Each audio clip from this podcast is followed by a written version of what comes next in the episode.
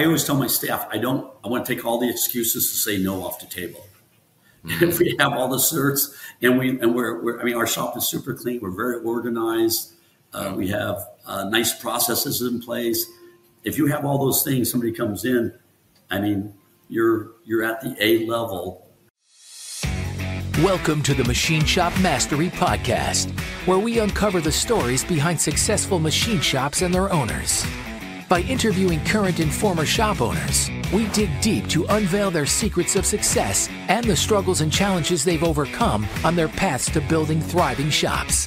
We aim to elevate how important the machining industry is and inspire others by highlighting why owning a shop can be a great vehicle to creating jobs, stimulating the economy, and creating wealth. Here's our host, former machine shop owner himself, Paul Van Meter.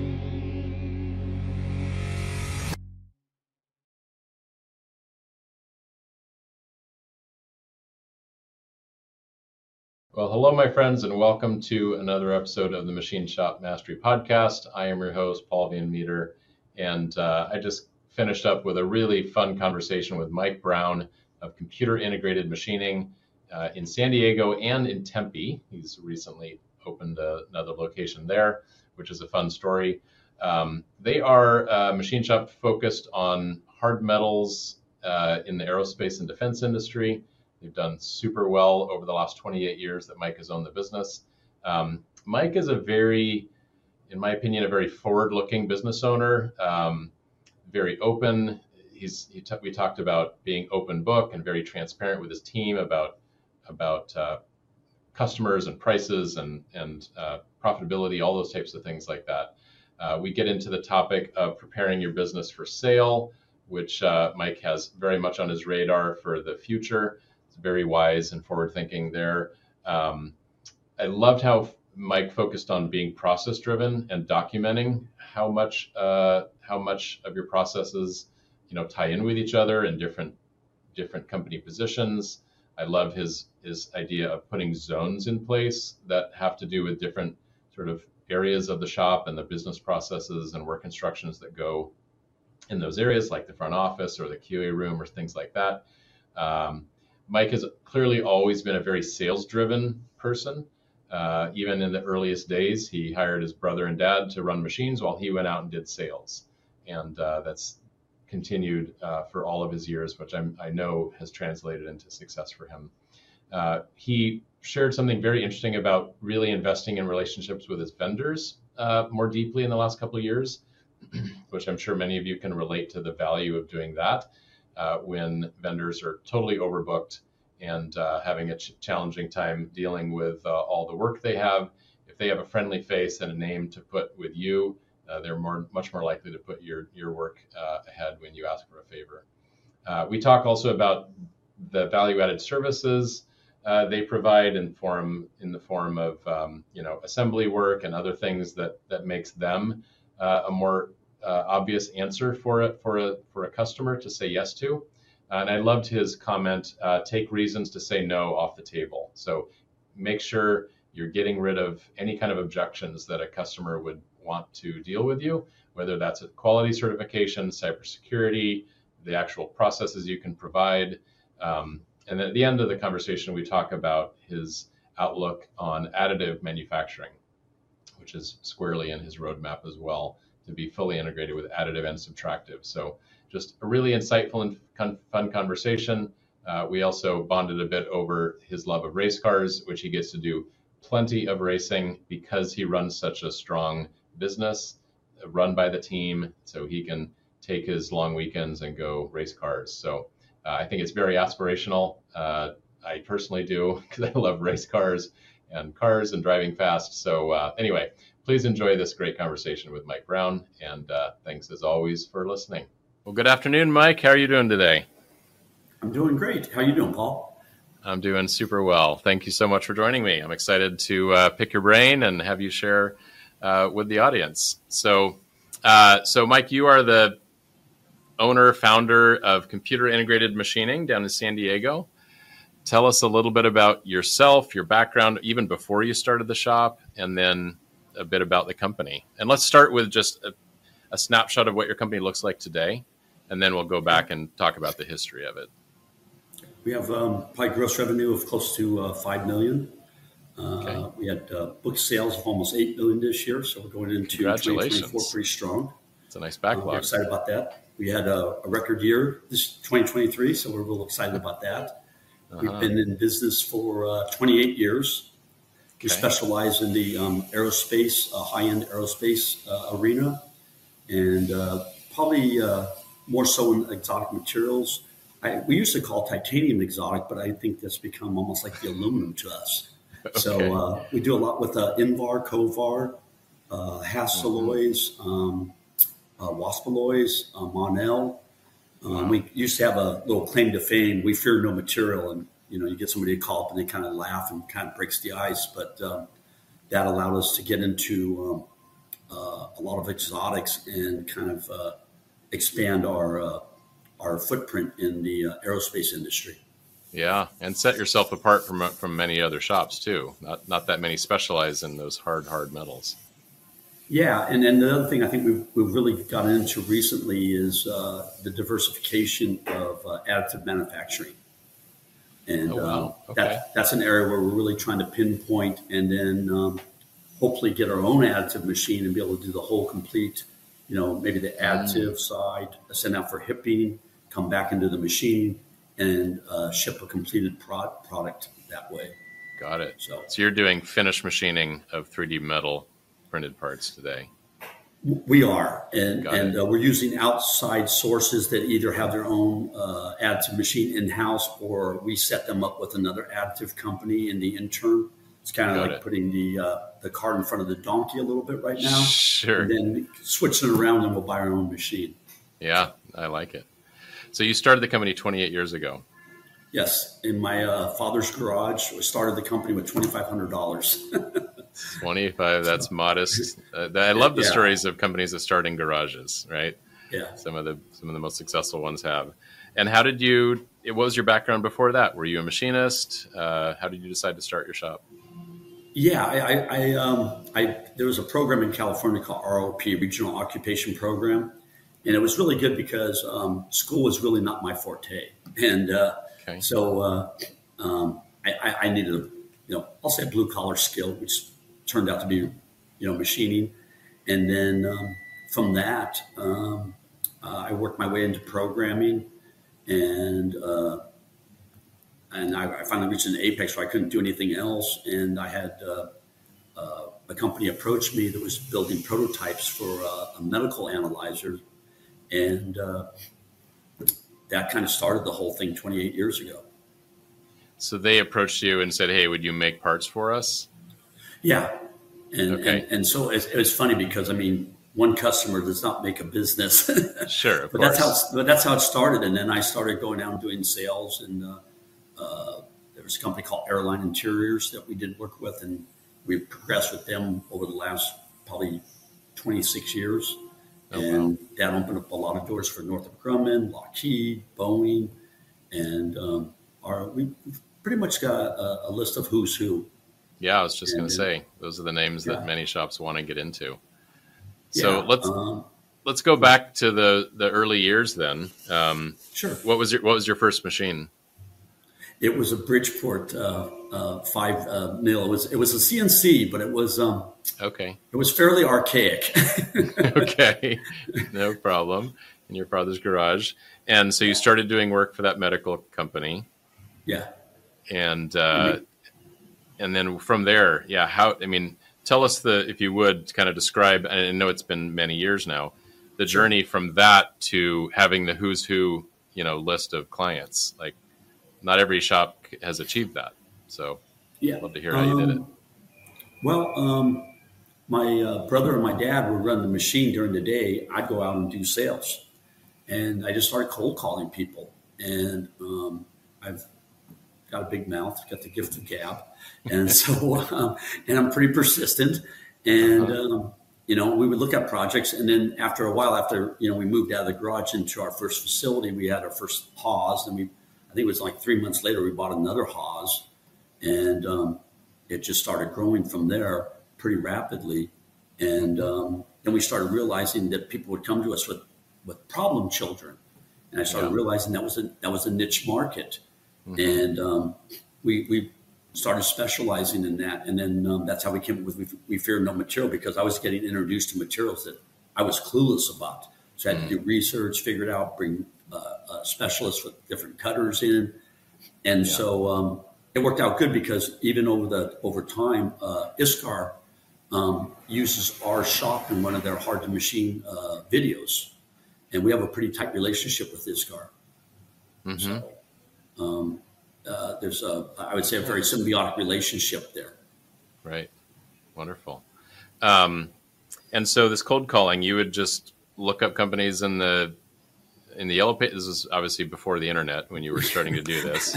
So Yeah. Um, yeah, it was um, that, and then I would I would wind up talking to people, and somebody would say, "Hey, uh, you know, X Y Z companies in Orange County." So I would, I would amass maybe three or four companies in Orange County. I, you know, we're in San Diego. I drive up, get a hotel, you know, try to talk to, you know, it doesn't sound like very many, but you talk to like two companies in a day, depending on where they're at, and then the next Mhm. day talk to two, and then I'd drive back down, and um, you know, a lot of times I'd come back with blueprints, and then um, you know we'd uh, you know tur turn our paperwork in, you know, sign NDAs or whatever, and uh, it just kind of kept on growing from there. And uh, now we have a, a BD specialist out of Michigan, and um, okay. uh, he's got a team that, that works really good with us.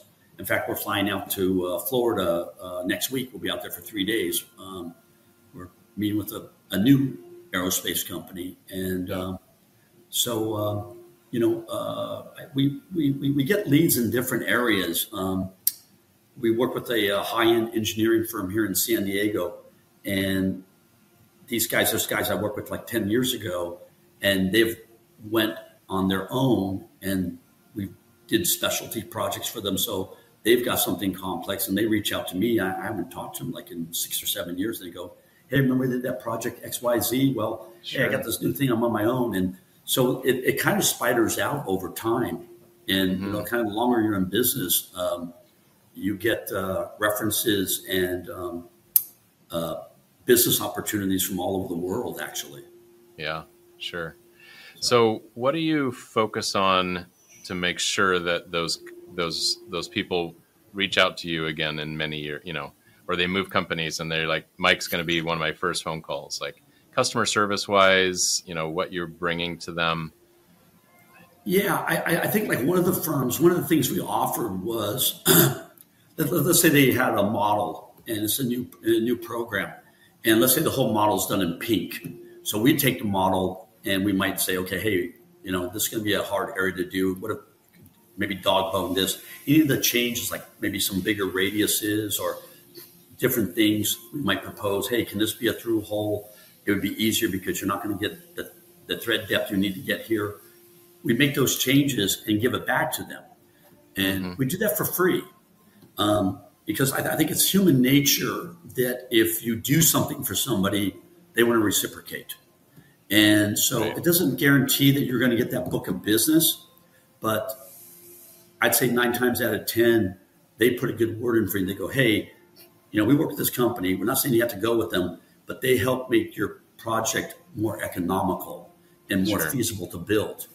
And um, I would say the payoff's been pretty big there, not just initially for getting that particular order, but also for um, building those relationships and have things in your lap five, eight, ten years later. Got it.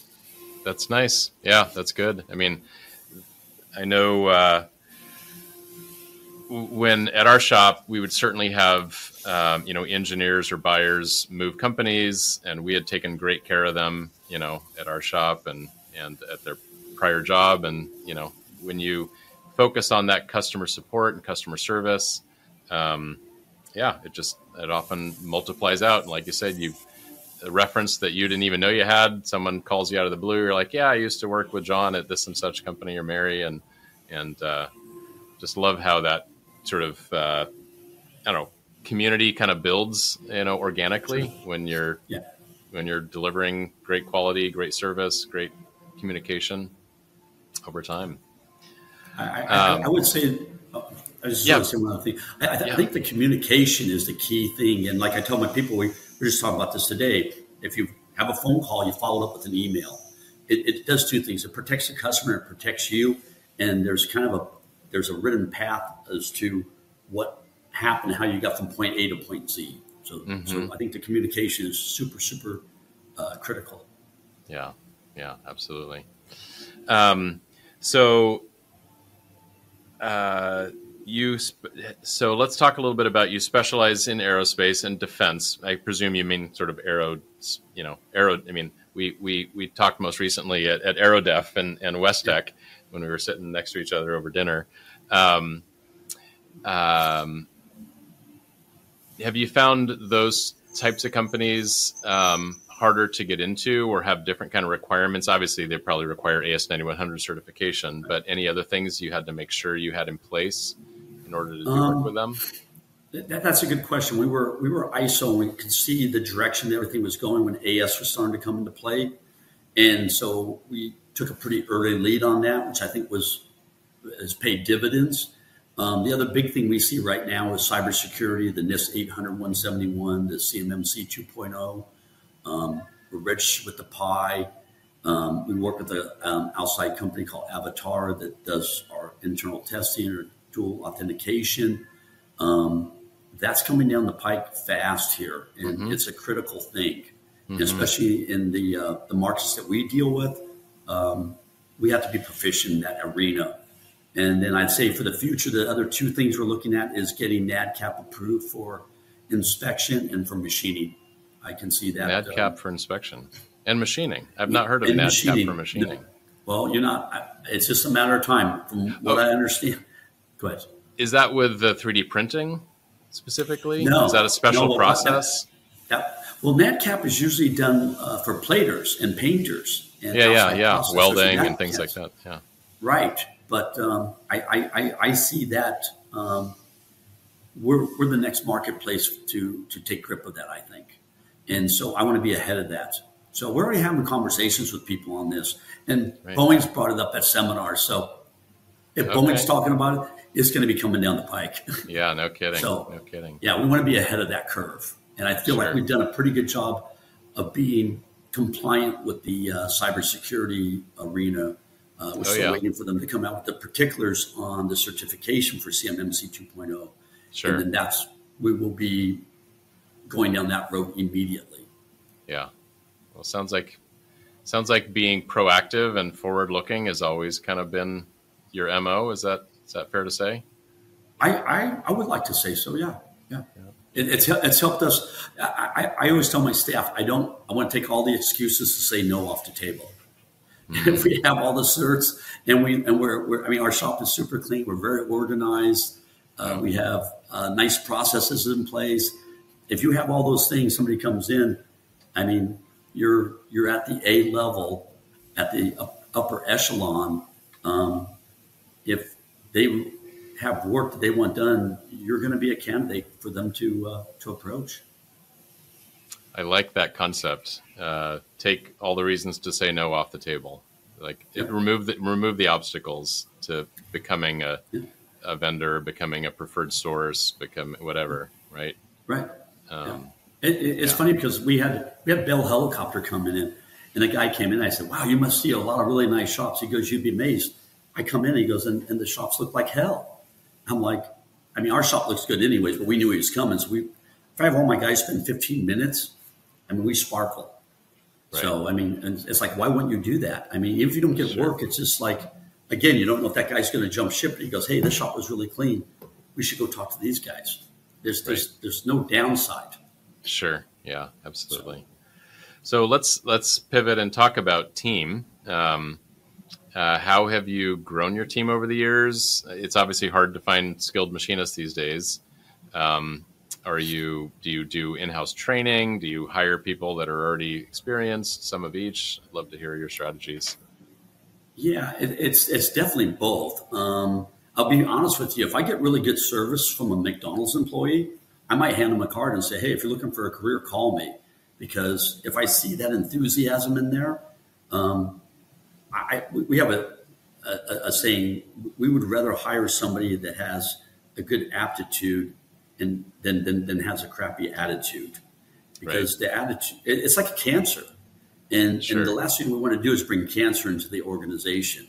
Absolutely. And um, if, if there's cancer, we try to curtail it or cut it out. Mhm. You know, I mean, I, I we don't have time for that. Sure. And uh, I think we've amassed a really good team. Um, Sky, my general manager, he is um, really focus on taking care of people and people oriented. And um, uh, he's done a, a, a really, really good job of that, I feel. what are And, some of uh, the things that he does to take care of people? Uh, I think he tries to take the employees under his wing and, and, and try to teach them when, when, when there's uh, teaching opportunities. The other thing we do as a group is uh, we've done a bowling night. Uh, we're going to do axe throwing here soon. We haven't done that. We're going to get one of these portable trucks to come out and do that. But Fun. every month we have a luncheon, and Yep. you know everybody's you know for the most part it's hourly, but we do a luncheon. You know we take care of the clock in and clock out at a half an hour. So if the lunch goes an hour, if it goes an hour and a half, we don't care. We talk about if it's at a quarter break, we'll talk about where we're at for that quarter. Uh, we'll talk about new business. Um, uh, when, when we have stuff on the floor, um, the purchase, we have a book and there's, it's divided into five sections and the purchase order is inside the book. And some people would say, well, wow, you, your people know what things cost. Um, you got to think about this. I mean, people are spending more waking hours in your facility than they are with their family during the week.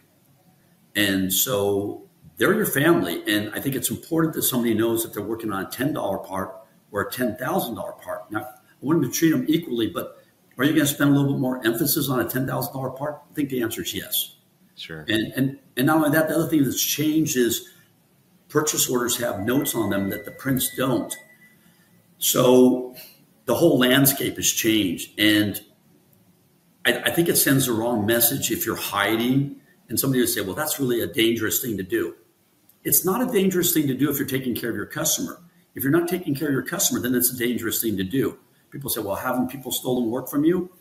And I don't know, maybe they have, but I, I haven't seen it. We continue to get we get repeat orders, and when people mm-hmm. quit, so I, I, I just have to look at that. That if I'm taking care of my customers, they really have no reason to look somewhere else. You mean your employees? You said customers. My employees, yeah, yeah, yeah. Yeah, yeah. Take care of my employees, but Absolutely. then- then- but but both both things. You're taking care Yeah, of my sure, customer, of course. via my employees. So Yeah, so it, it, it's it's it's it, it's a it creates a symbiotic environment, um, and uh, it's I, I I'm I even if I had uh, one customer fall away, then we'd have to look at that and figure out what we had to do, and then do it better so that never happened again. Right. Yeah. At, we- at our shop, we were pretty open book, so we would share financial information, and um, but I've heard of clients that will even or shops that will even um, like hide the customer name. Like forget about how much the part is worth. They don't even know what they don't want their employees to know which companies they're making parts for. I'm like, that's It- just a level of effort. yeah, sure, I mean, I mean, if, if, if, everybody knows it and you go into a CAD model and they can see where it's generated, and people are Sure. smart, and, and, Yeah, and then yeah. and then it, then it just, that- unfortunately, it's, it sends up a signal of not trusting. And Right. and if you say you're going to trust somebody, we, we, had a thing with our cell phones for a while. I go, look, the cell phone's a powerful tool. You guys need to be trusted. If you have a family situation, let your foreman know that, hey, you know, hey, my wife's pregnant, she might have her kid, I might have to leave. Okay, communicate that. But, Sure. And, and so so we, we sat down with everybody and said, look, be responsible, act like an adult. And it's, it's a great tool if you want to look something up. And so, um, you know, every now and then does somebody abuse it? Yes. But for the most part, I think uh, the team's responsible.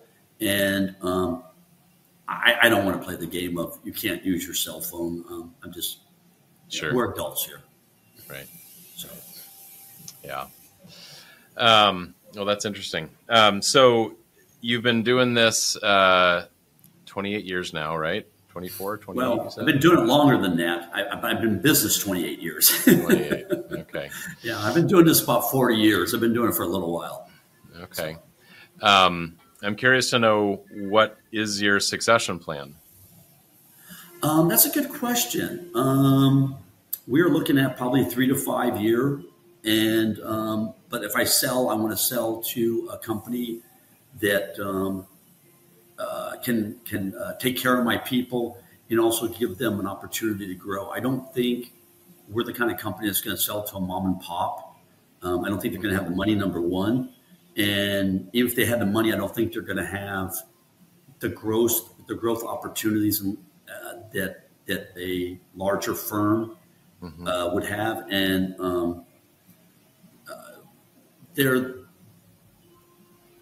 uh, how do I say this? Um, the interest seems to be in the in the hedge fund arena and um, other other bigger aerospace com- companies. Yeah, mm-hmm. and um, I'm pretty lucky. Um, I, I, I, know a lot of people that have sold their companies, and um, I can take advice from. And so um, I, I, find uh, myself to be in a fairly fortunate position with, um, you know, having those conversations, if you will, right now, mm-hmm. because it takes about three to five years to get everything prepped, and I and we have a hit list of things that we're looking at um, mm. to do that. Okay. Uh, right. And, and, yeah. and I'm, I'm, I'm, candid, not with everybody, but with my C level team, they're sure. um, they're cognizant of this. Sure, but um, makes sense. It's not something that they're afraid of, if you will. Right. Sure. I mean, just the, you've said just a number of I think insightful things. The three to five years to even prepare for sale. You know, a lot of a lot of uh, folks don't really have it on their radar that there's a lot of things they need to put in place to make their companies attractive for sale. Yeah, um, and the fact you even said you know your C-suite team, you you have that team, which is a critical part of that three to five year plan. If you know if you have a shop that's you know run almost entirely by by one or two people. Um, and they're the ones that want to leave. it's hard for anyone else to say, "Yeah, let me let me let me invest in that." Um, right. But if you have a capable team that's running the place and you know you can go on vacation for a week or two and not really have to worry about checking in too much you know that's uh, one of the boxes that's checked off pretty solidly right? Yeah. I mean i just got back from maui on the 31st i was there for a whole for eight days so I've got, there you go. Case in point. Yeah, so, case in point. yeah. so, and they weren't calling you twice two three times a day asking you what what should they do about a situation i don't think i got one phone call so yeah they, they, they, they, take care of a lot. I mean, I, I go to a lot of races and I race mm-hmm. horses on the side. So um, on a weekend, I'm gone Thursday, Friday, Saturday, Sunday. Um, right. So I'm gone two days a week, like seven or eight times a year. And then um, um, I'm, I'm pretty busy with travel. Like I say, I'll be uh, in Florida, uh, not next week, but the week after for three days. Mm-hmm. And then I got to go to Wisconsin, Michigan, and Illinois this month too. So uh, I'm, wow. I, I, yeah. I travel a lot. And then yeah. when I'm not doing that, I'm in Orange County or LA for the day. So um, sure, uh, sure. I'm, I, and I have another facility in Arizona, so I'm out there too. So I'm I'm a busy guy. yeah, no kidding. Well, that's I think that's a good lesson and takeaway for people. Um, you know, being able to build the team so that you can be gone and people aren't aren't calling you to ask you what should they do about something.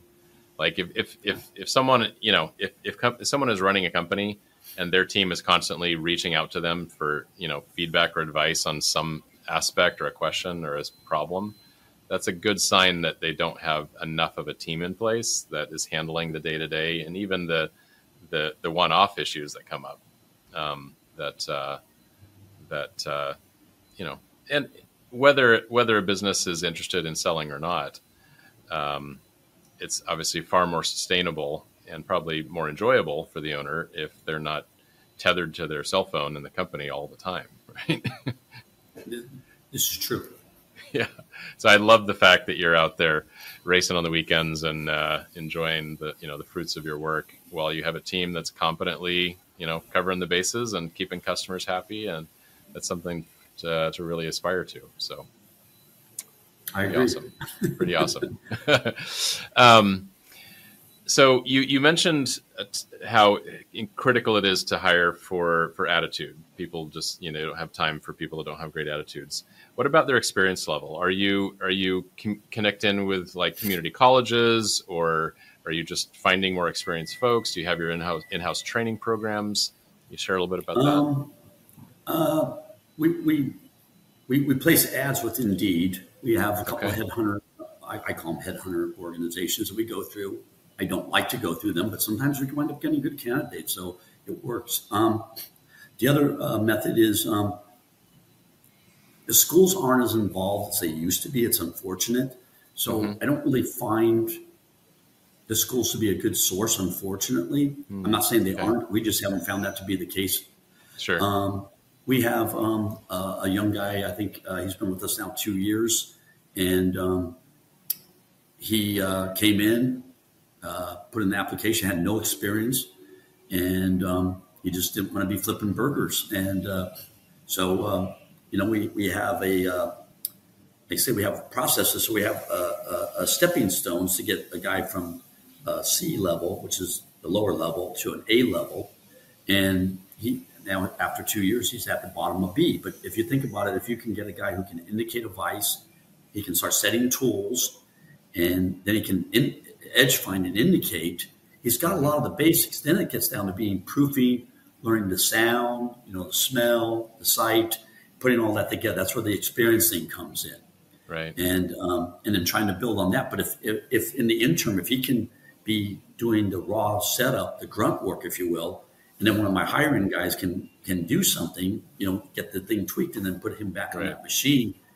After a while, he's you know, if he's got some downtime, then let him go through the finite uh, process of, of, of testing it to make sure everything's good, and and and and get that that that's something that, that somebody has 5 10 15 20 years experience start feeding that that that person and we try to do that like right away we don't wait just two years um, and um, I don't think there's any um, hard path, if you will.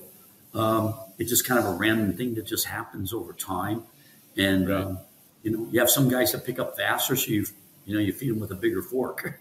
sure. You know, um, yeah. but uh, uh, you know that that particular young man, he's got a great attitude, and you know we've had women in here too. That that sure, uh, absolutely. Our, our production managers, she came from another shop as a machinist and then um, she worked her way into inspection, and now she's our production manager. So we try to hire within and, and, and move up within when we can. Yeah, yeah. So you mentioned a process for moving from an A to or from a C to an A. How do you do? You have pretty well documented processes throughout the whole company, and um, how do you approach that? Yeah, yeah. Um, like um, if like, like like with our shipping and receiving, I mean we, we, we have we have a uh, we have a uh, we, we, call them WI. We call them work instructions. We don't call them procedures, but they're they're, okay. they're SOPs or procedures, just a different name. Yep. And so um, we have zones, and um, we have like the 100 zone might be the front desk, and that's you know kind of how you answer the phone. That might sound basic. Um, how we put the books together because Gigi puts the books together. Um, how she breaks down the books. There's a process for that because we retain all our information basically infinitely on the cloud. Mm-hmm. But there's there's a process for that. And so again, if you think about it, let's say I get hit by a bus tomorrow, a lot of these processes are already in place and people know them. We're going to hire for somebody new, they can be taught those processes. And then we have people go through the process too and go, hey, this isn't what we do. Okay, well then let's fix it and change it. Right. And you know, uh, so when you get new blood in, it's kind of a good thing because some people kind of overlook things or they forget to put a step in there. So it's yeah. it's an evolving doc- document that I don't think is ever quite complete, and that's okay. And then maybe you bring new software in too that, that changes the landscape. So then sure. you have to go back and do that. So, um, but but we we because I would say probably over the last five to seven years, we've really done a lot of uh, making uh, physical processes, writing them down. They kind of got uh, jumbled up. We had like maybe a 97 and we had a 45 and a 128. And so we, we, we, we went and sat down and, and, made like there's a 100, there's a 200, 200 might be machining, 300 might be inspection, 400 shipping and receiving. There's more than that in there. I think. So those, the, those are the zones you're referring to. Yes. The, and, and so okay. now we're doing, if we're taking a 43, should be in the 200s, we're renaming it. But that's it's a pretty arduous process because then there's forms that go along. You have to make sure those forms are tied. So it's something that um, one of my employees, Emily, she's been working on for God, uh, probably all last year, off and on. And we'll probably take to the end of this year to get it where it's finite. But then when we come up with a new document, we know where it goes. But if you think about it too, when you have an audit, if an auditor comes in, they see that level of organization, they're just going to look at a few things and they're going to go, hey, these guys got it going on. And mm-hmm. they don't have to waste time. We can usually go through an AS 9100 audit in about a day and about anywhere from two to four hours. We're talking 10 to 12 hours, which saves us money because we're more efficient and it helps the auditor get through the audit. I love it. And those are documented in just Word documents or some some database or how? They, yeah. they are they are Word documents. It is in a okay. database and it's saved on the cloud. So everything is all very very structured. Nice. We had an auditor come in. We had a problem looking for something. It took us 15 minutes to find it. He goes, if it takes you more than 10 minutes to find it, you don't have it. So we thought, okay, that was a problem. So we we redirected some of our stuff and got things tightened up. And so that was a, it was a good comment. And um, he, as far as I was concerned, he was right. Yeah, yeah, absolutely. That's good. Um, and so you feel like that because I, I, I know in some shops there's the debate of just do the thing or spend the time to document doing the thing, right? And clearly you've fallen on the side of you know document your processes. Um, right. What would you say to someone that that today doesn't believe that having as well documented processes is is just easier? It's too much work to, to do that. Like, what would you well, say to someone? I, I, I, think when they go to, to sell, if they're looking at a savvy buyer, and let's say my company's for sale, I have everything documented, and they look at their company, if their EBITDA is higher, if things aren't documented, they, they might walk away from that. Mm-hmm. So I mean, it, it, you know, um, and, and, not only that, it, it's it's it, becomes a fairer way to let your employees know what their position is versus okay, Monday it's this, Tuesday it's that, Wednesday it's this. It's like there's mm. what, what, where's where's the realm of my job? Is it is it right. here? That's not what I signed up for. Sure. And um, it's not fair to the employee, and it's a hard way to gauge um, uh, um, what I'm looking for for um, compensation. Sure. Um, and then and then and then here's the other problem. I mean, you can overcompensate. And the person's only doing this much, but you're compensating them this much, or vice versa. It's usually the other way around. But I mean, again, we have levels of C, B, and A. So when when you reach at the top of C, do they know this? Can we test them? Yeah, they're there. Okay, now they move into the bottom of B. And where's the pay range? It's 15 to 20. From here, it's 20 to 25. From here, it's it's it's 25 to 35 or whatever it is. Mm-hmm. Right. So so and, and, and you know and then we have A, but we also have like like like A that's that's like A slash engineer. I've got two or three guys on my floor that, that fall in that range, and those guys they make good money, right? You know, and um, but they're super valuable people too. Right. So you know, they not only can they train, but if we're I'm bringing in a twenty thousand dollar part mean, we've had parts that are fifty thousand dollars. Whoa! You know, somebody's got to know what the hell they're doing. Yeah, no kidding. I want to scrap one of those. No. so, so your your job descriptions are tied in with the work instructions in the zones, kind of, kind of in a way. Um, well, I, I, I, yes and no. I mean, they, they they are because they pertain to what you're doing. Um, I guess yes would be the answer, mm-hmm. um, because um, there's definitely that correlation. Because right. um, if you know that you're at a C level and you're the guy who's indicating the vice, setting the tools, you know how to do that. You can set the zero, that might be your stop point. And then you go to the next machine, you can do that, and then somebody else comes in and takes over. And eventually, you know, we try to get some cross training, so we move you into a solid B, and then it gets to be, hey, now now you can start at the bottom of A where maybe you can work on a five or six thousand dollar part, and we feel confident that that, that, that you've that you mastered these steps to get there. Nice. Well, I'd love to see that. That that is super interesting, and I'm, I'm sure people will have some takeaways from that.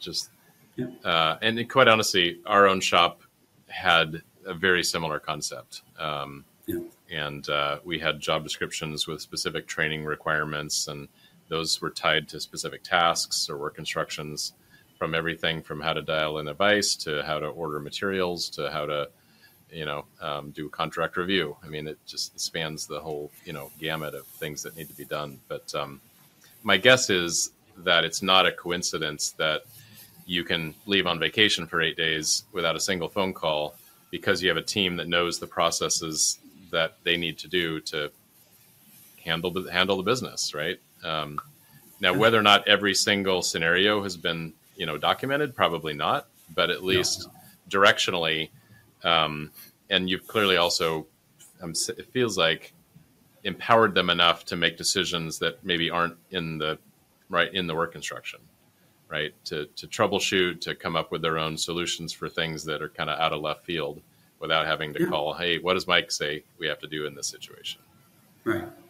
Um, yeah, I, I, I, think I think that's definitely the case, and and that's how I've got my, you know, my A plus guys, my three guys I would consider A plus to that to that level. Is right. um, you know, it's, I mean, look, if there's something serious and we got to get on the phone, we'll have a chat, and um, mm-hmm. you know, I'll I'll put my two cents in, but I'll also listen. Somebody else has a better idea. God bless them. Let's let's go down that road. And if we fail, we fail. I mean, the failure isn't such a bad thing. People freak out about Oh, I, I, I failed. Good, you failed. Did you learn something from it? Okay, great. Mm-hmm. If you didn't learn anything from it, that's a problem. But if you sure. learn something from it, you know, do I want to buy another three thousand dollar piece of material for a five or ten, fifteen thousand dollar part? No. Have I done it? Yes. Is it going to happen again? Yes. Right. It, you know, am I, sure. is anybody going to get fired over it? No. Right. You know, so. Yeah, that's good. That's very good. Um, so, what kind of uh, what kind of metrics do you track that you know your C-suite team is shooting yeah. for all the time? I, I, think that's a good question because I'm, I'm, in Vistage. I don't know if it's like a CEO group. And, yes. Um, yeah.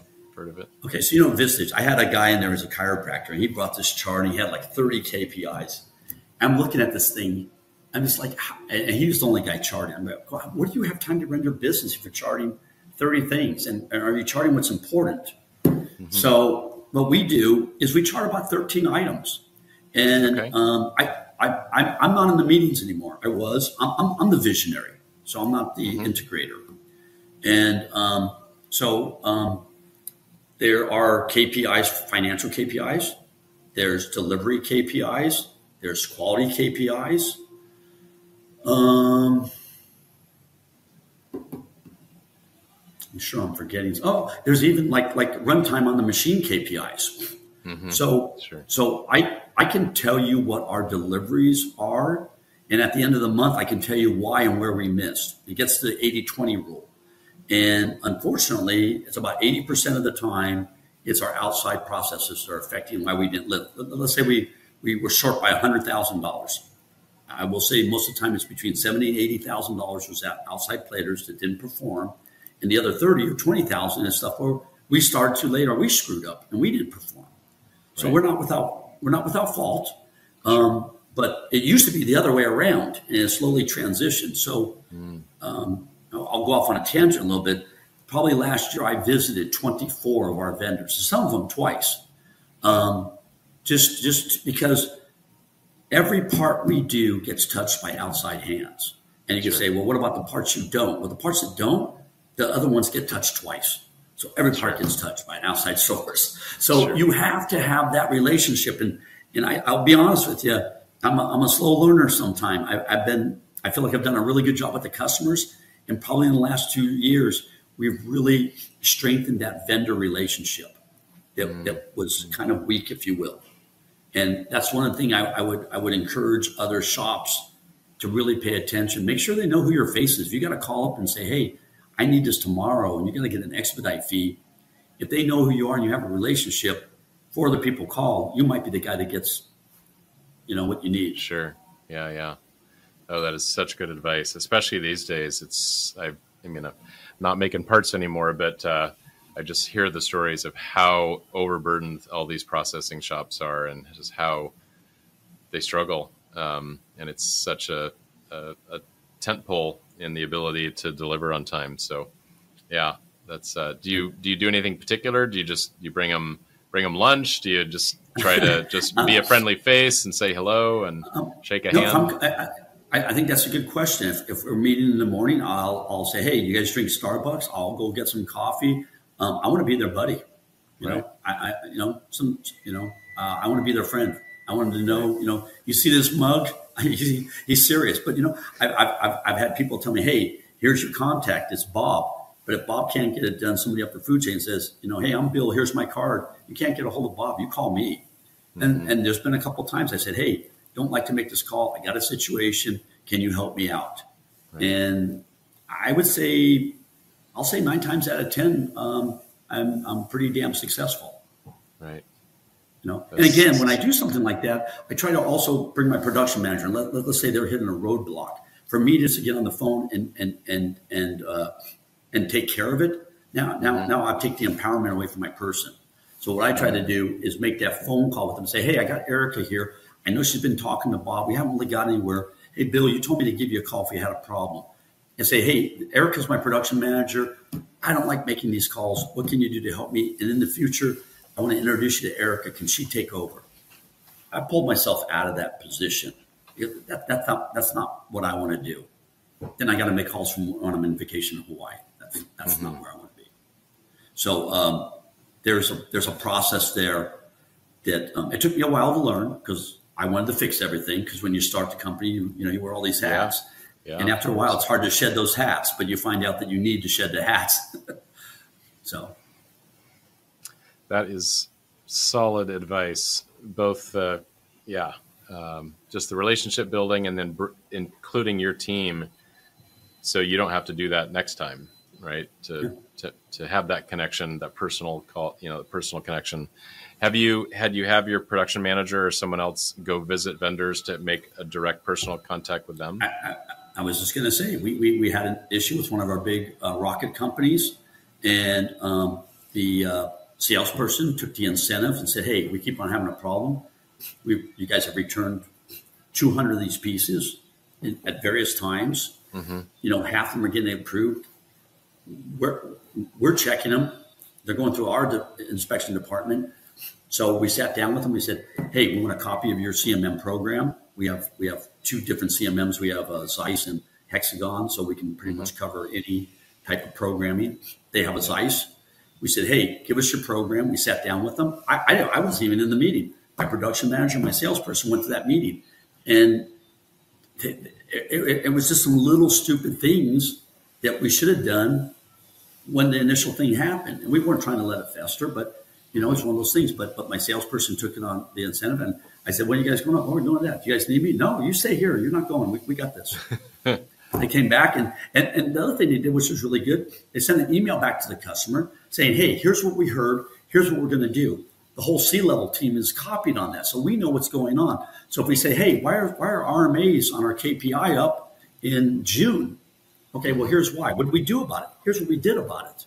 You know, that, that RMAs, those RMAs in that arena, they should be a thing of the past. Sure. And does that make it into your work instructions on, oh, let's have this step? Definitely, because there were some things that weren't being inspected. So our inspection uh, part of our traveler had to be updated. There were some things with regards to bead blasting that they wanted done that was giving us fits, some copper parts, and the parts are swelling. Mm. And we were having a hard time controlling that. So we were able to go back to them and let them understand some where, where the grief was in the process and got them to look at their process and say, you know, we can probably get rid of that. Um, and sometimes you're just not going to get that over the phone. You have to have that face to face. And yeah. Um, real quick, I'll tell you another real quick story. We had a, a yeah. part that we got from a customer. We did the whole process. They, everything went perfect. One part got up there. We somehow missed the rev on a print, and that part completely changed. I mean, like 180 degrees.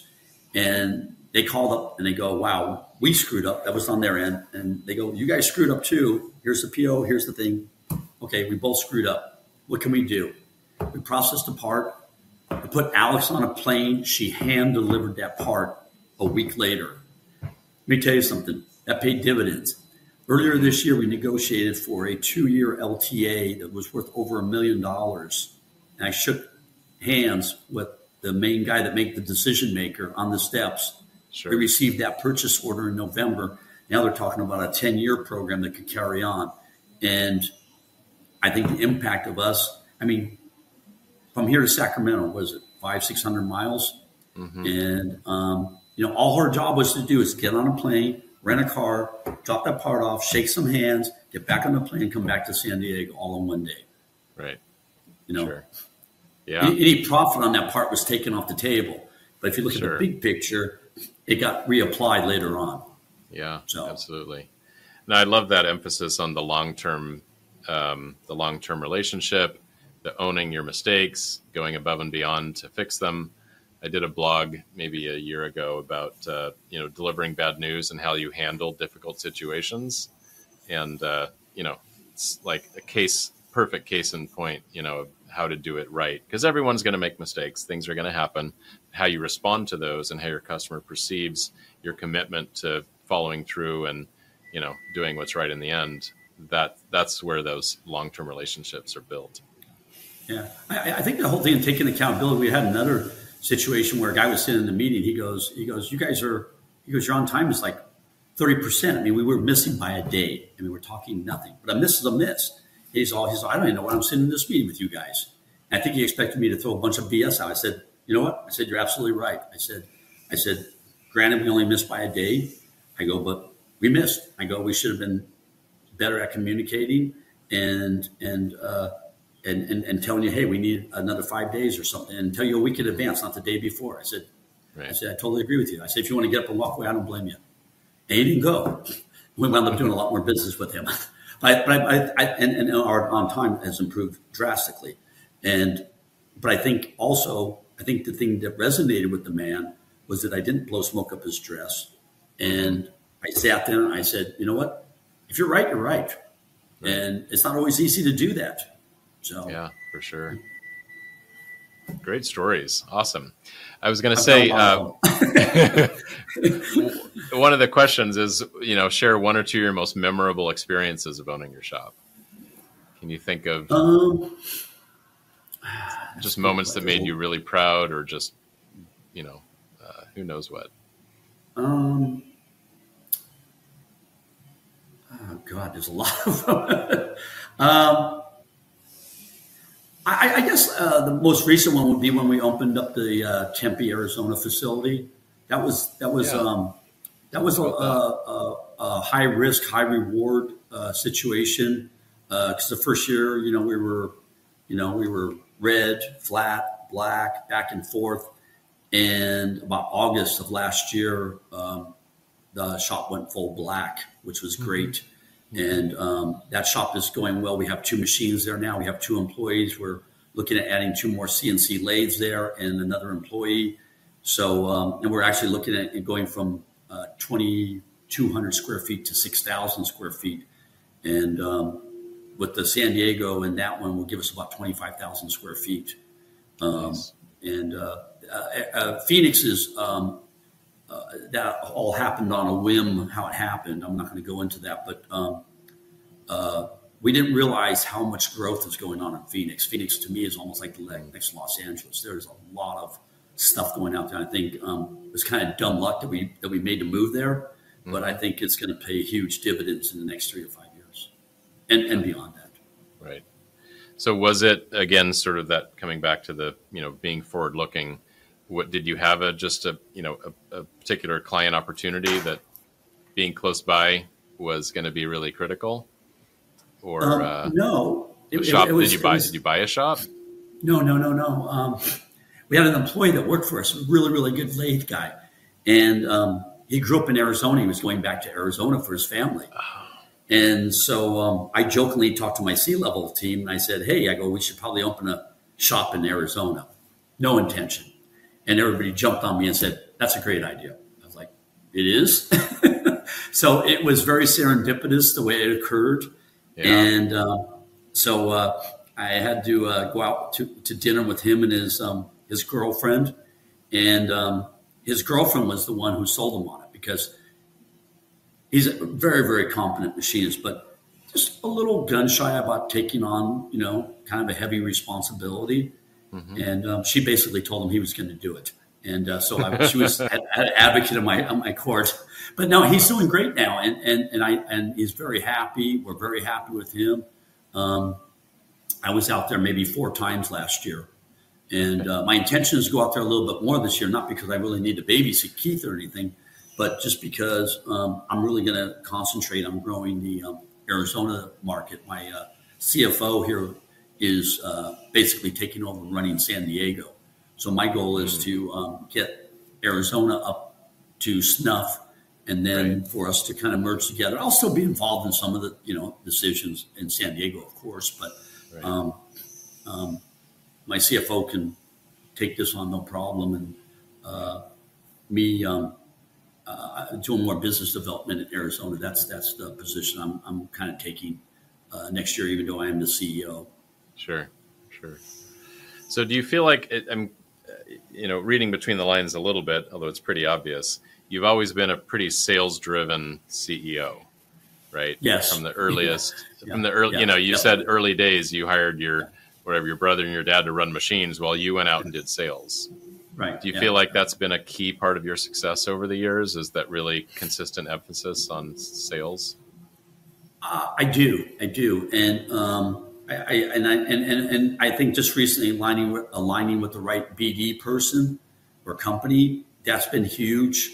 Um, you know, right now we're um, we're we're courting um, BD people in the maritime industry because we are I would say we're, we're, we're subspace, which I would call like, you know commercial aerospace, satellite, and then deep space, which might be Mars or or the moon. Yep. And so we, we, we deal in all three of those genres, and and we're very successful. But in San Diego alone, maritime's like a billion dollar a year industry, if not more. And we do, you know, a hundred thousand dollars or or less. Is that like naval? Stuff? It could be naval. It could be cruise ships. Um, okay. It could be um, um fishing. The, the, maritime. It could be submarine exploration. It, it's a pretty big window, actually, when you start looking at it. Wow. Uh, and hmm. um, so um, it's kind of an untapped market for us, and um, it's it. We, we've got a new company we're working with, and we seem to be very successful with them. And I'm trying to find out when the one guy that we've been getting a lot of business when he's going to leave because I want to try to recruit him. mm-hmm. So I've already got a plan for him. Um, and we've, we've, had some conversations, but um, in the interim, I don't know when that's going to happen. Um, we need to find a, a, another BD uh, group or individual that has strong ties to the maritime industry. And um, I, I, think we could uh, uh, pull uh, initially a million and then in three or five years be pulling five to $10 million out of that market easily. Got it. You know. So, for those that have not done working with a BD firm, can you describe a little bit about what they do and what that relationship is like? Well, um, hopefully they, they understand for, you, that stands for business, business development. development. Yeah. yeah, yeah, yeah, yeah. So, um, uh, yeah, so yeah, it's important you know what the acronym stands for.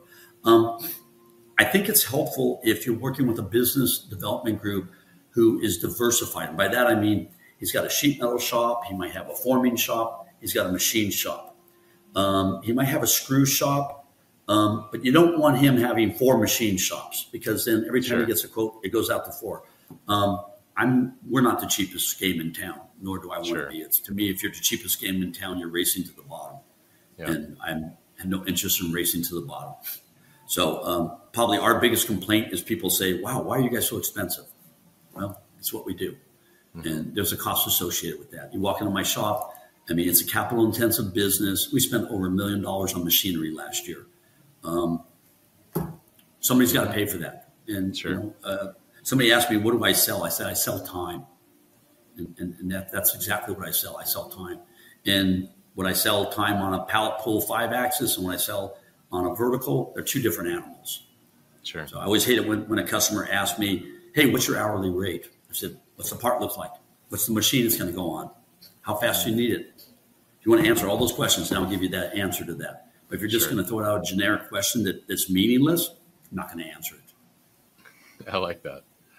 It, it, it's, a, it's a poor question on the surface. It really is. Sure. And so many sure. people get roped in. They think, oh, I got to answer that.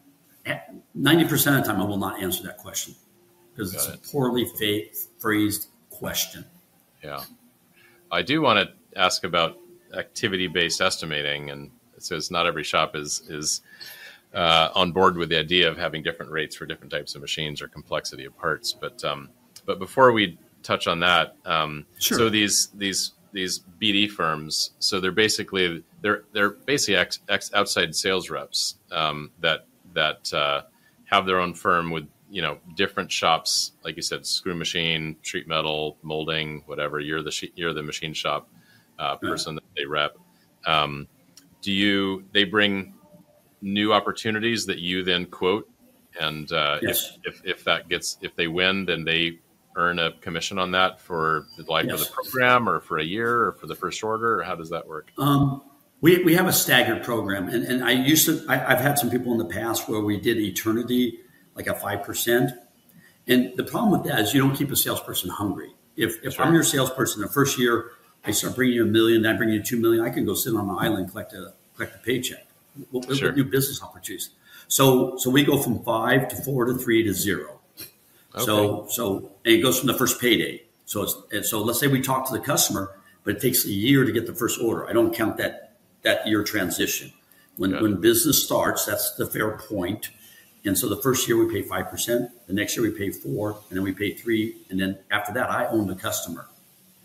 Nice. So, um, and, and, and, like. I say, um, well, a lot of salespeople, uh, they, they, everybody wants to come. It seems like five to four percent seems to be what they want to come to the table. And I tell them, I said, well, I won't do that, but I explain to them why. And I feel like there's been an appreciation and respect for where I'm coming from because it's a two-way street. It's a symbiotic relationship, and um, if it's one-sided to them, that's not really a good deal for you. And um, you know, you're buying that customer over time, and that's fine. And that's a play, that's a payment plan. And then, but at some point, there's there's a payday, and and that customer becomes yours. Right. Very good. Very good. So let let us uh, if you if you would inter, entertain me for a second on this concept that you're quoting different rates for you know certain machines um, versus other machines, certain lead times versus other lead times. How sophisticated does your sort of estimating and quoting get um, to be very specific to you know the situation at hand? Um, there's there's there's kind of like I, I, think we have three different categories, almost like we do with machinists. We have like a base level part that might be um, uh, you know on a vertical that sometimes uh, might have some side holes or a side slot or something like that. That's mm-hmm. going to be like kind of you know a C level part, if you will. Yep. Then you get into a B level part, which might be the same thing, but it might be an exotic material. So the material could be a swinger on that particular mm. decision to move it from a C to a B. Got it.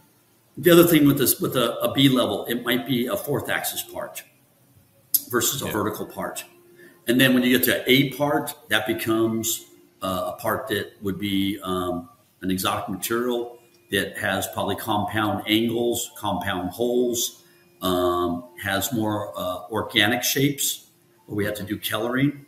And um, then if you go into something that maybe has all those factors, we might consider that like an A plus part. And then um, okay. then we you know on those parts we're going to sit down. We're going to look. Uh, those parts get to be in the category of we don't want to do it, but we'll throw a price out that's so high that if we get it, it's going to be worth our while. Sure. And uh, you know sometimes you know be careful what you quote because we've had some parts we've quoted 50 80 90 thousand dollars we like there's no way they're going to do this and they come back and they go hey we need two of those and we're like okay and so wow uh, will do that. It does. It probably happens once a year. Okay. Um, but but that those type of parts get a lot of visibility because first thing, there's not a lot of shops can do them. Number one, and if you can do that and be successful and be on time, you check off a lot of boxes, mm-hmm. and mm-hmm. and your name goes around the facility, you know, kind of like wildfire, if you will. Right. Yeah. Very cool. I love it. Um, so as we look to kind of wrap up here, I'd love to. Um, uh, sounds like you're, you know, a pretty tech-driven company. So I, I'm, I'm sure your answers on what, how do you feel about technology adoption are going to be. You're, you're pretty pro technology. It's fair to say. Very, very. I, I mean, look at the name, computer integrated machining. So it's computers sure. integrated with machining. So yeah, that was that was kind of thought process from day one. And and um, I, I've, I've got you know quite a few young people I, I, it's ironic because I'm kind of the neophyte of the group, But I, okay. my, my, my, my, people are very, very strong in their computer skills. Mine are probably the weakest of the whole company. but, okay. but, but, I, but, I, but I under, but with that, that's fine. I don't need to be the best. I mean, I can surround myself with the people that, that are really, really savvy and understand that. And, you know, my team, you know, sometimes if we're looking at something, I'm like, hey, why should we get this? Oh, X, Y, Z. All right, that makes sense. And hey, here's an article if you want to read it, which I probably don't. But right. if I do, if I want to look at it, or if I see something, say, hey, I saw this. What do you guys think about this? Oh, that's great, or or hey, that's good, but you know what? We saw this is even better.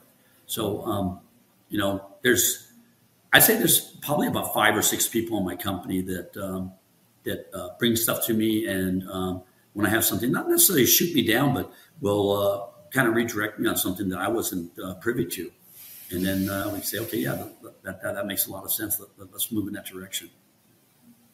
I like that. So, do you feel like people? You're.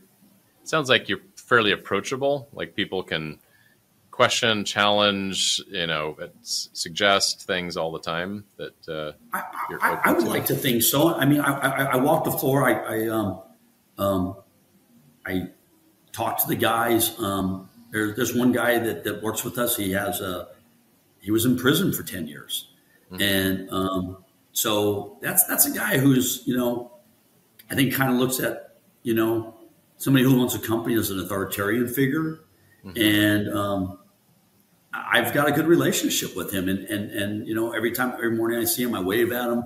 We we talk, and you know, uh, he's. I, I, I feel like he, he, you know, we have luncheons. A lot of times he'll sit next to me. We talk. Um, so, yeah, I, I, I, I, try to be approachable. I mean, and, and, and sometimes when I think something's going on, my I got my girls in, in my office, my sales team, and they'll be like, nope, that's not what's going on. They said that because you're the boss. I'm like, okay, well, that's kind of frustrating, but but but they, but they have eyes and ears and they hear things that I don't, and and, sure. and so they share that with me, and um, you know that's insightful. And I mean, it's, it's I understand it's it's um, a little annoying to me. I'll be honest with you because I I do try to be approachable, but I think it's still like, oh, you're the boss, and it's like I told him, I said, look, I'm not your boss. You work for so and so. You know, right. I'm I'm not your boss. I'm just a I'm the boss of maybe a couple people. yeah. So, sure. but but um, uh, yeah. yeah. And answer your question, I, I, I, I try to be I try to have open policy. My people, they they have a problem, I think, with me or something I said or did, or they, they want to input. Um, uh, yeah, I, I, I, try to be open to that. Very nice. So I, I, I think uh, that's also proven Go ahead. Yeah. No, please continue. I was just going to say, I think that's proven by by by me, me putting the travelers out there with the purchase orders. I mean, that, yeah. that, that, that, that's a sign of being open right there. I mean, and that's that, that's that's that's tangible. I mean, you can grab that and see it and read it, yeah. and the customer's name's not blacked out either. So. Sure. Yeah. Yeah. Um, so if you had to distill, you know, think back over the last 28 years, some of the sort of most strategic decisions you've made and moves. How would you describe that that's led to the success you've had today? Um, I think when we finally decided to get into the fifth axis world, I think that was um, that was a big turning point for us. Um, because I mean, even now we've got a new pallet machine coming on the floor this month, and it will be no time at all. That will be running twenty four seven. Um, and we have two uh, DMG uh, uh, uh uh, Mori Seiki's, and we have um, three Haas's. One set up for carbon fiber strictly. Um, we're getting rid of another one, so we'll have four five axes, but one that's almost equal to three because we'll be running twenty four seven. And if that if that pans out, which we think it will, um, we'll be ordering another one of those uh, June or July of this year, and we'll have two of those. And that's a 12 pallet system. And um, uh, that's the other thing that I think is going to help us offset. Because right now we just have one shift, and like you were talking about earlier, mm-hmm. finding personnel. Um, we're probably going to go in the robotic direction for our second and third shift, and uh, maintain the uh, the first shift to feed those other two shifts. Got it. Okay. Yeah. Interesting. When did uh, so? Imagine you're putting parts on five axis that don't require five, but it just simplifies your work holding and you can cut more features all at the same time? Or are they truly parts that require five axis um, simultaneously? we we try to only put five axis parts on because we have so many parts. Um, if something can be done on a vertical, we try to. I mean, I've had let me see, one, two, three, four, five, six, seven verticals. Um, well, I, am not counting the big machines. I've got two big machines that have 12 foot by four foot tables. Mm-hmm. Um, so if you count those, we've got nine, and we've got three CNC lathes. We, I think we're up to 20 machines total. Okay. So we have our, our capability statement is pretty impressive. Right. Okay. So you really reserve those multi spindles for parts that really need it, not just simplification of work holding and and uh, we, we try to, and I think I think by the time we get our second five axis and we have then we'll have 24 pallets. I think some of those other parts will migrate over and uh, into that arena. And then I mean the goal would be to get you know probably rid of you know two more of the verticals and put another five axis with the pallet system and they have three five axis pallet systems. Um, you know 36 pallets running around the clock. You're talking you know right there is in my opinion is the equivalent of having nine machines yeah. and your floor space is pretty low.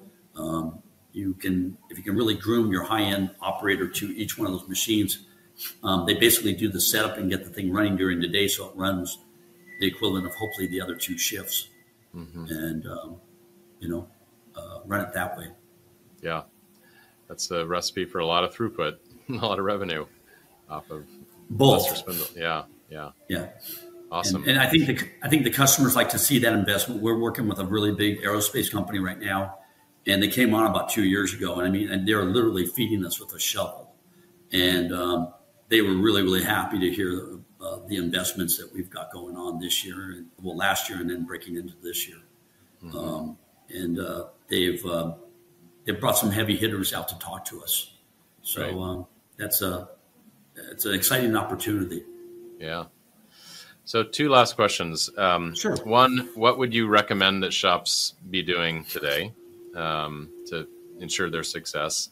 And then, what is your overall opinion about the precision machining market in North America in the next, you know, 10, 20 years? Um, one thing I would say, I, I would say document your processes. It's a pain in the ass. It's not an easy thing to do. That's why people don't do it but um, it's it's it's it's a, it's beneficial to you as an owner. It's beneficial in a succession plan, um, it, it, and, it, and it makes it it, it, it makes it fair. The other thing too is it helps you place ads and helps you with your org chart. They all kind of tie in. It's like a circle of life, as we call it. Right. And um, because if you have your org chart that has, let's say, your five main positions, if you gauge your people by those five positions, by those five activities, I mean, there's more than that, but let's say your five main activities. And then when you go to hire, you can hire that way too. Then you're kind of assured that you're going to get that. So the whole documentation thing, it, it, it, covers a lot of ground, a lot more ground than you think on the surface. Think, oh, I'm just doing it to document it. What am I going to get out of this? There, it, it's like an onion. It's it, it's a pretty deep, mm. deep layered animal, if you will. Yeah. Yeah. Yeah, I couldn't agree more. I think that's really good advice. And so, for shops that are doing that and um, trying to set themselves up for success, do you feel like, because I'm getting different differing opinions on this, the macro trend of precision machining in North America, do you feel like it's it's up or it's down over the next 10, 20 years? Well, that's a, it's a good question. I think that if you're going to be here 20 years from now, I think you got to get into additive. I think if you're just a machine shop, I think you might have some issues. Um, I think I think when the FAA finally opens up and allows parts to be grown, I think you're going to see a big transition in the landscape. That's just my prediction right now. And um, the rocket industry has totally embraced additive because they're yeah. not they're not they're not tied to the FAA, and the parts are fine. I mean, we've we've grown Inconel round one and a quarter inch strips vertically, horizontally. We've hipped them, we've machined them, and done pull tests. And we've had a pull test be within one to, to ten pounds of a piece of material being Inconel. So that tells from, you from, from a billet. Yeah. From a billet, yes. Yeah. So wow. so so so this is that's this reality statement, okay? So so the technology is there. It's just when is the FAA going to be ready to embrace it. I, I, what I what I think is going to happen, I think you're going to see some of these older programs for parts that were casted, let's say F-16s, maybe F-18s, and mm-hmm. eventually F-22s can become an old dog. Yeah. I mean, it kind of already is starting to, um, but they're still flying these planes. When they get to a point where they have a hard time, they can't get a part cast, and you can grow a part, and then you can machine it. But I think if, if, if you can be inclusive and grow the part and machine it and plate it or paint it and deliver a, a, a finished product, I think that's a game changer.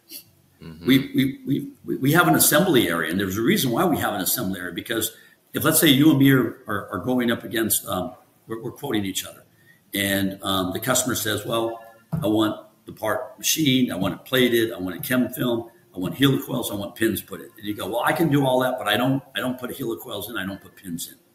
I just removed you as competition off the table. Absolutely. So so so my competition pool gets smaller by people that say they won't or can't. Right. And then, then I have two things. I can charge what I need to charge for the part because I'm, I'm creating a service. I'm giving them something that's ready to plug and play, hopefully. And or they say, hey, Mike, you can do this, this, and this. Can you put the springs in the actuators? And can you build a part and test it or send it out and get it tested? Sure, sure. I can. I'm going to charge 15% for every time I touch that part. They say, you don't, we don't care. You're going to deliver something that's ready to go. We can install on the jet or XYZ or whatever. Yep. That, that's value added is huge. Absolutely. And so I think the shops that are going to survive are going to be the shops that um, are compliant with cybersecurity. That's going to be a, a, deal breaker with mom and pop shops. Yep. Um, and the other thing is diversification. And I say diversification, I don't mean having a CNC lathe and a CNC mill and a five axis. I'm talking diversification in manufacturing. Mm-hmm. And, and, that's a whole different level of, of, of diversification. And I think um, that's going to be paramount to the survivors. And, um, you know, that's the company that I'm trying to build right now. So awesome. That was a different answer than I was expecting, but it was better than I was expecting. So I, I, I love it. That's solid. I, I, I, I talk about this all the time. So it's not like I can I can answer that right off the cuff because I've been having this conversation for the last five years. It's nothing new. I, I, I, I told my team, I said, look, I said, we're subtractive. That's great. The subtractive's been around for 100 years. Even though additive's been around for a while, it's still fresh. And um, you, you got to align with companies that are doing that and, and, and work your way in and um, understand the process. It's, it's, um, it ain't going anywhere. It's going to grow. And the FAA will, will sign up for it sooner or later. And when they do, there's going to be a windfall of parts going in that category. Yeah in my opinion. Yeah, one of my prior guests, uh, Brad Keselowski, who's also a NASCAR driver, um, he has okay. a company called Keselowski Advanced Manufacturing (KAM), and uh, he they do additive and and subtractive both. They they don't do parts that they don't start with printing, so yep. they grow them and then they finish machine them, and they're definitely doing super well. So I, yeah, yeah. I think you're I think you're spot on with your advice. Yeah. Yeah. So I'm not following it yet. I'm following it in the sense sure. I have somebody else in the crew, but but we know we're going and we know we're going to go that direction. It takes a while, but we'll get there. Yeah, yeah. Now, those machines are not cheap, and it's definitely a learning no. curve and just a whole whole different ball game. So it is. It is. Well, Mike, this has been really insightful. I know you've shared a ton of stories and ideas that people will take away and uh, will help them in their businesses. So, thank you so much for just being so open with us today and sharing your journey. I really appreciate it. This has been super well, fun. I also want to also want to say thank you. I mean, I know you come across a lot of uh, technical, interesting people, and you, you chose me to come on the show. I, I appreciate that. It means a lot to me. Um, I have a lot of respect for what you do. Um, it was great having dinner with you. I got to know you a lot better, and I felt like we. Sorry, my ear thing's coming out. Um, okay. I, I, felt like we had like a kind of an instant bond, and um, yeah, you're real easy to talk to. So uh, I want to thank you too. Well, thanks, Mike yeah, from machine shops and and race cars, we definitely have some things in common. So awesome! Yeah. All right, well, thanks so much for being on the show, and uh, right. yeah, we'll look see you at a trade show or something nearby. All right, sounds great. All right, we'll, take we'll care. Talk to you later. Bye bye. Take it easy. Thanks for tuning in to this episode of the Machine Shop Mastery Podcast. We hope you learned something that inspires you on your journey. You can find more episodes and information over on our website, machineshopmastery.com. There, you can also apply or nominate someone to be a guest on the show. We'll see you on the next episode. Until then, keep those spindles turning